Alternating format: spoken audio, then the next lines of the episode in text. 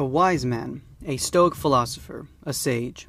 We've come a long way from the building blocks of Stoic philosophy during Roman times, and the once called lovers of wisdom has diminished from being a way of life to just an understanding of book knowledge and concepts. Join me on this journey as we build an already existing version of ourselves to create our own mentors who have the virtues we admire to keep us accountable and stay true to a future version of ourselves. This is the Stoic Sage.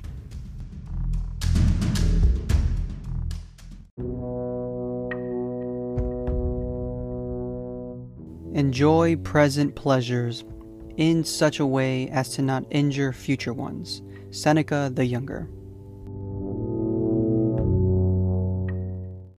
Welcome to the Stoic Sage series, Stoic Dive. In this series, I go into Reddit communities and take a dive into r slash Stoicism and r slash philosophy to share and apply Stoic thoughts on modern day, everyday topics. Hope you enjoy. All right, so let's get into it. Today I've picked two posts, and uh, let's get started here. The post title is How to Live and Cope with Being Alone. This is posted by Fast and the Curious 2. I really love that username. So it goes I moved out of my parents' house when I was 18 and started living with one of my friends. It didn't last long and I felt homesick, so I returned back after about three months. Then I lived alone for three months again, and have been living alone since then. My family does visit me once in a while, and so do I, but I don't really have any social circle to talk to outside of them. That's interesting. I, I mean, I, I moved out when I was 19. I, I've been living with my now fiance for the last seven years and we did the whole moving in with roommates. But after two years of doing that, uh, we wanted a place of our own. So I can sympathize with you when, at the start of this one. He continues, I'm in my third year of college, and I haven't made any meaningful relationships till now. Well, how do you define meaningful? I can guarantee you this will change. Friendships now are going to be very different from those five years. I mean, when I was in college, my my idea of friendships were very very different than they are now. Um, but he continues, well, looking back, I never had a deep, meaningful relationship with anyone to begin with. I just don't know how to establish a social connection with someone and keep it alive. The reason being was I was shy, socially awkward, as, and throughout all my childhood years. The social awkwardness reflects on my daily interactions, obviously, I have low self esteem, lack of confidence, and I rarely initiate conversations. I have to go out and talk to people. But more than that, I need to learn how to be content with myself, how to live alone and not feel like something is missing in me when I am all by myself. But how do I do that? All right, so that's the end of his post. Uh, so this sounds a lot like my experience growing up. I was pretty shy, and even my fiance will tell you that it was uh, something that I had to do myself. I ended up uh, um, getting over it, I guess, or developing myself as I've gotten older. But I was a very, very shy person. And the relationships you want will build when you want them to. So I think that's the first thing uh, to know, right? And as a Stoic, we cannot control people's emotions or actions surrounding us. Um, we can only make change within ourselves, and then those reactions, whether or not they are benefiting you, um, you will likely keep or push away. I, I can I can say from personal experience, this will take time and constantly putting yourself out there. And here's the thing we have to think about who we want to be. Think about you in the next five years, maybe even two years. What does this person act like? Now, don't think of a James Bond kind of guy. This is your journey, not somebody else's journey, not a vision uh, of like this kind of unattainable person because you got to think about the traits. You say you want to be an outgoing person, but how outgoing do you actually want to be? Like just to be able to engage in casual conversation or be the life of the party. Because if you're a shy person already, think about the extent of attention you want and what you can actually handle.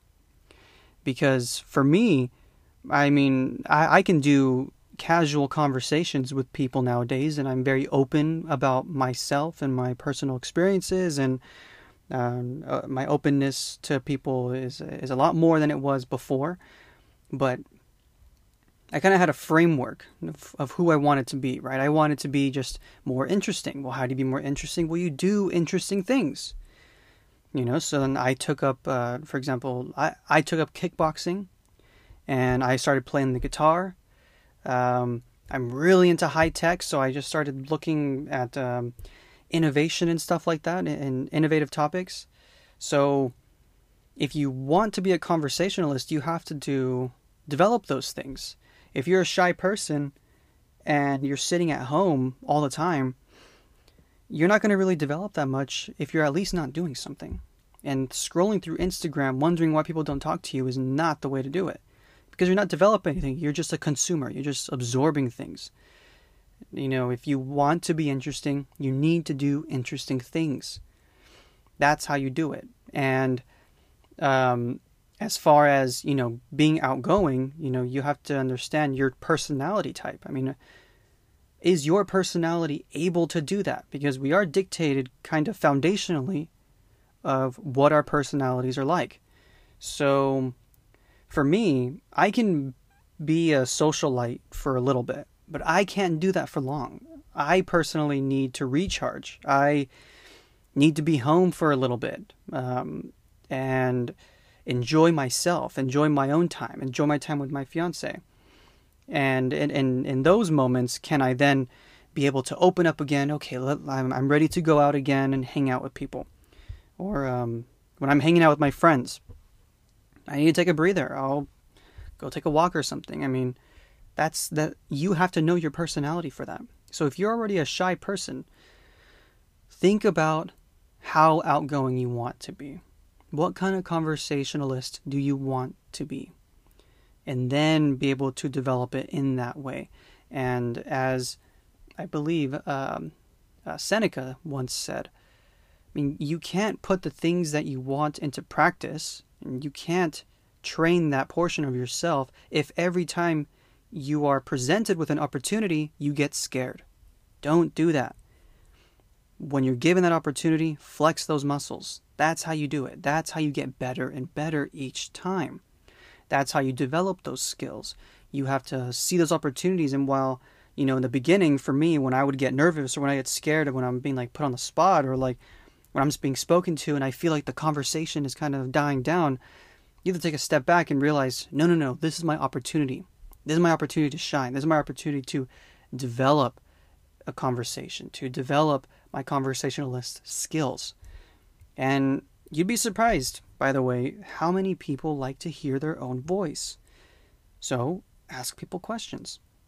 If you want to be a type of conversationalist that just likes to be open with people or um, you want to get to know somebody more, ask them questions. That's the best way to start. Because at that point, and, and the thing is, be an active listener. So if you ask a question, somebody starts talking to you, then you know comment on what they're saying and then continue the conversation. That's kind of how you have to do it. And as far as you know how this relates to um, stoicism i mean being alone is being completely okay. There's absolutely nothing wrong with being alone. Um, you don't have to fear it. I like being alone personally but if i have to or if i want to i will i'm not afraid of going out you know? So understand that a lot of your thoughts when you're alone are just as important when you share them with others. So that's what that's what I would say. All right. So on to the next one. The second one today is titled Help with Practicing Memento Mori. And this is by Arnie 2208. So it goes I love pondering my own mortality, but it seems that no method really works for a long period of time before it starts losing its quotations power. As a reminder, I've changed my phone wallpaper, added reminders to my computer, and placed things around my house, but they become almost entirely ineffective after a few weeks, requiring me to find a new way to remind myself. Any advice? Well, to start, you know, I would I I mean, you don't need to ponder death every day for it to have power. It is the power of also knowing that you are mortal and will die eventually. To make necessary changes or, or moderate certain things that would lead you to to take your mortality for granted. That's kind of what memento mori really is. And the question I'm curious about is what power does this give you? You know, does does it keep you grounded? Does the power make it so that you take advantage of the days or keep you from doing the excess of things?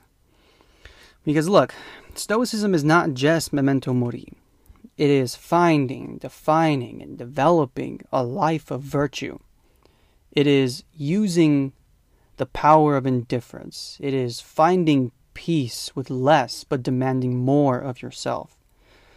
There are many tools that, that we use, and, and all of them should be used in moderation, or else you risk turning them into vices.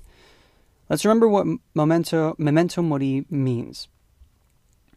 Stoicism helps us comes to terms with our mortality and understand that we will die, but that death is an old friend as well.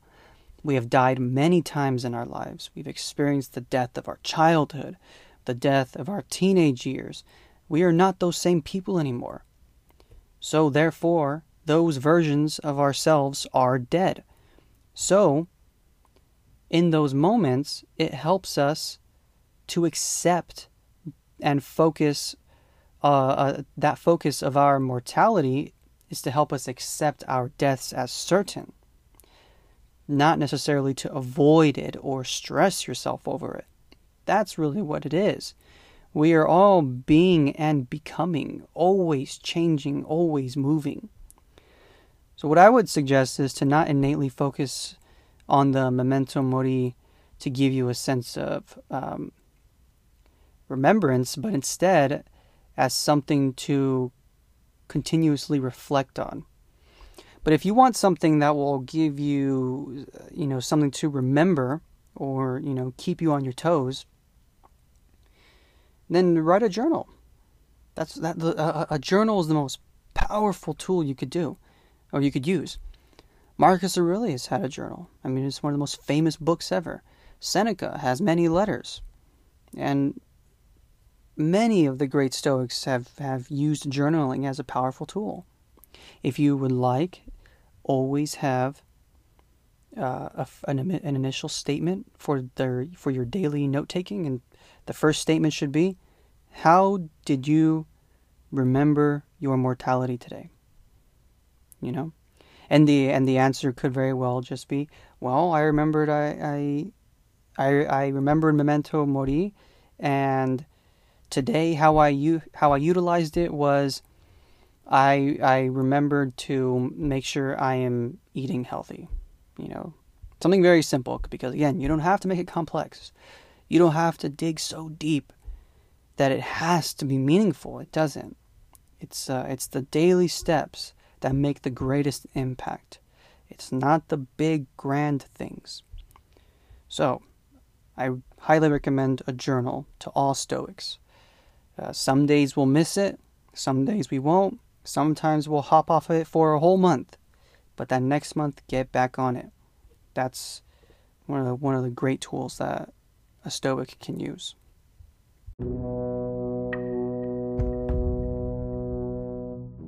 Thank you for stopping by. The Stoic Sage is on Instagram at the.stoic.sage. I post a podcast every Tuesday and Thursday. Just remember, one day at a time and one step at a time. Be confident in yourself to create the best version of yourself. Until next time, this is the Stoic Sage.